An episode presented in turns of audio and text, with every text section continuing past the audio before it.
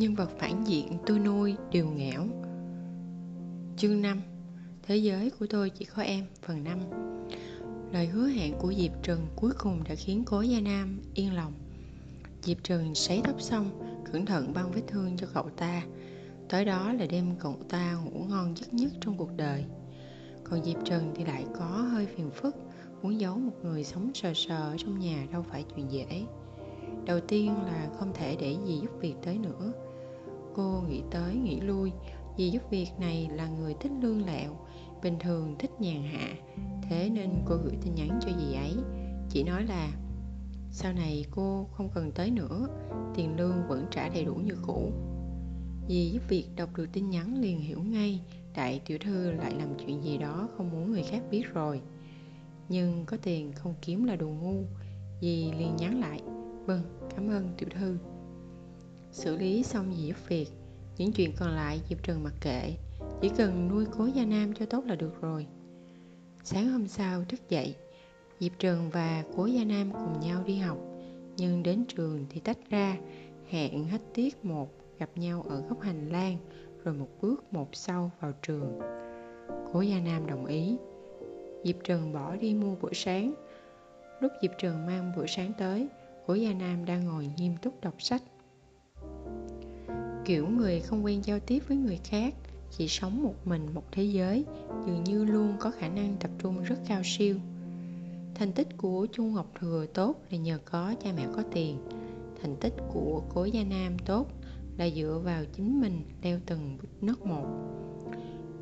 Cố gia nam hiện giờ rất gầy gò, mặc đồng phục học sinh trông rất quê mùa, tóc tự cắt lấy trông như chó gặm ngồi cạnh một người ưa nhìn như chu ngọc thừa thì khó ai lại để ý nhìn kỹ cậu ta như thế nào làm gì.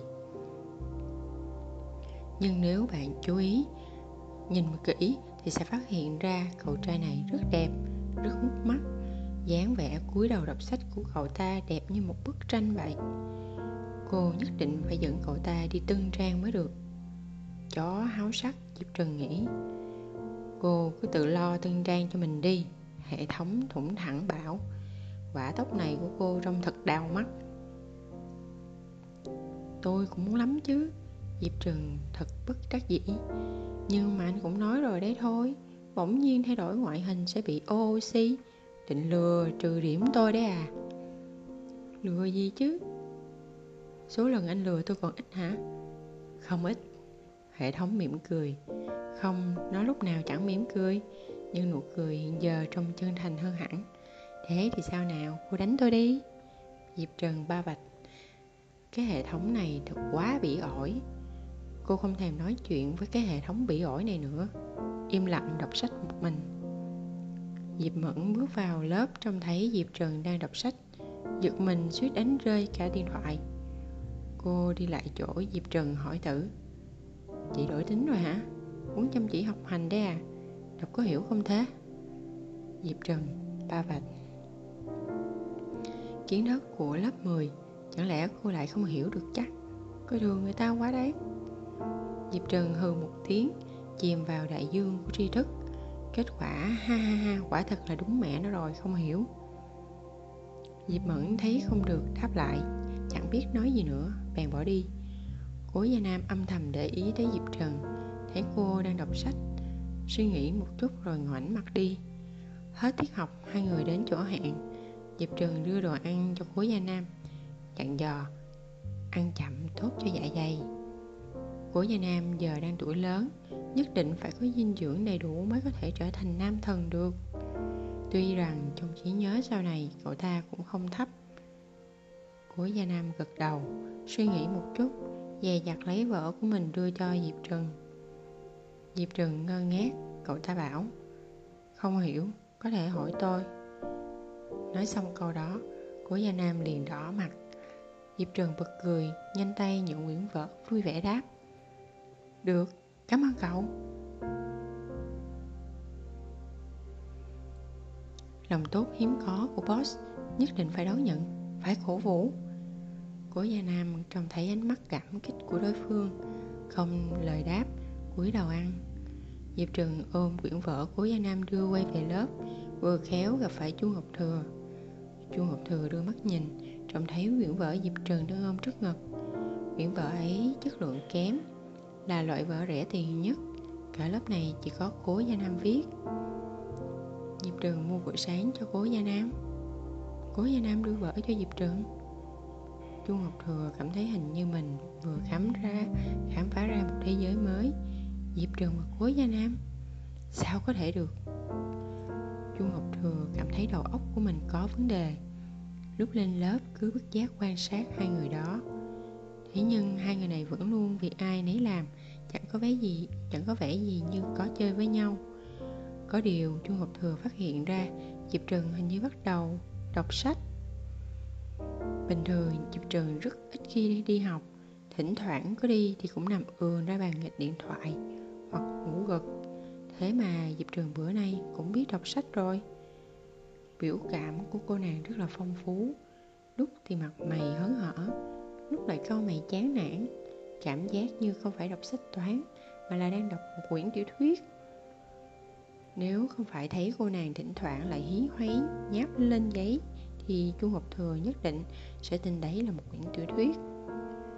Sau khi diễn được một lát cuối cùng diệp trần thật sự chìm vào trong đại dương bao la của toán học thực nhặt nhạnh lại những điều từng học, chuyên tâm giải bài tập, biểu cảm không qua trương nữa mà là im lặng, chú tâm nhìn vào đề. Đầu thu lá cây bắt đầu ngã vàng, hôm nay trời nắng rất đẹp. Ánh mặt trời dừng chân đứng lại trên lá cây cổ thụ bên ngoài cửa sổ và cô gái ngồi lặng lẽ học bài tạo nên khung cảnh hài hòa đến lạ. Lần đầu tiên chu ngọc thừa để ý tới, thì ra diệp trần cũng rất đẹp. Đường nét khuôn mặt rất sắc sảo, đôi mắt to và sáng như một hồ nước đầy cuốn hút. Diệp mẫn có vẻ ngoài dịu dàng giống con gái giang nam thanh cao, nhã nhặn như dáng vẻ trong tưởng tượng của mọi thằng đàn ông về mối tình đầu. Còn nhan sắc của diệp trần lại thuộc kiểu có tích, có tính công kích thị giác. Đôi mắt xéo lên sống mũi cao thẳng, cánh môi đầy đặn. Tuy vẫn chưa trưởng thành, nhưng đã có thể nhìn ra vẻ đẹp của ngũ quan. Với đường nét như vậy, sau này có thể sẽ rất quyến rũ, cũng có thể sẽ đẹp rất tục tằng. Hoàn toàn phụ thuộc vào thần thái. Chu ngọc thừa không phải thằng cố gia nam nghèo mặt đẹp chẳng hiểu gì cậu ta được tiếp xúc nhiều với tivi báo chí. Lớn sớm, bỗng phát hiện ra sự ưa nhìn của diệp trần, không khỏi ngây ngẩn. Cậu ta vội vàng chuyển mắt sang chỗ khác, không dám nhìn thêm. Hứa Nha Nam đã sớm nhận ra cái nhìn của cậu ta từ trước, nhưng vẫn im lặng. Chẳng hiểu tại sao trong lòng có đôi phần không thoải mái. Hôm đó than học về, diệp trần dẫn cố gia nam đi chọn đồ dùng trong nhà. Mua quần áo, giày dép và vật dụng thường ngày. Dẫn cậu ta đi hiệu sách, mua thêm sách tham khảo, cuối cùng đi mua đồ ăn. Về đến nhà, diệp trần đang chuẩn bị vào bếp thì cố gia nam giữ lại. Để tôi. Cố gia nam đeo tập về. Vào bếp sắn tay áo, đóng cửa phòng bếp lại. Diệp trần nghe thấy đủ loại tiếng động ở trong phòng bếp bèn quay qua gọi người đến lắp bàn học tử tế cho cố gia nam, rồi giúp cậu ta dọn dẹp phòng ở. Hai người phân công công việc rất tốt. Lúc cố gia nam nấu xong cơm thì diệp trường cũng đã dọn dẹp phòng ở khá tương đối. Hai người cùng ngồi vào bàn. Diệp trường nhìn bàn đồ ăn thơm ngon trước mặt, mắt lập tức sáng lên. Cô hồi hộp cầm đũa lên gấp một miếng sườn xào chua ngọt cho vào miệng đây là miếng sườn xào chua ngon nhất mà cô từng ăn trong đời.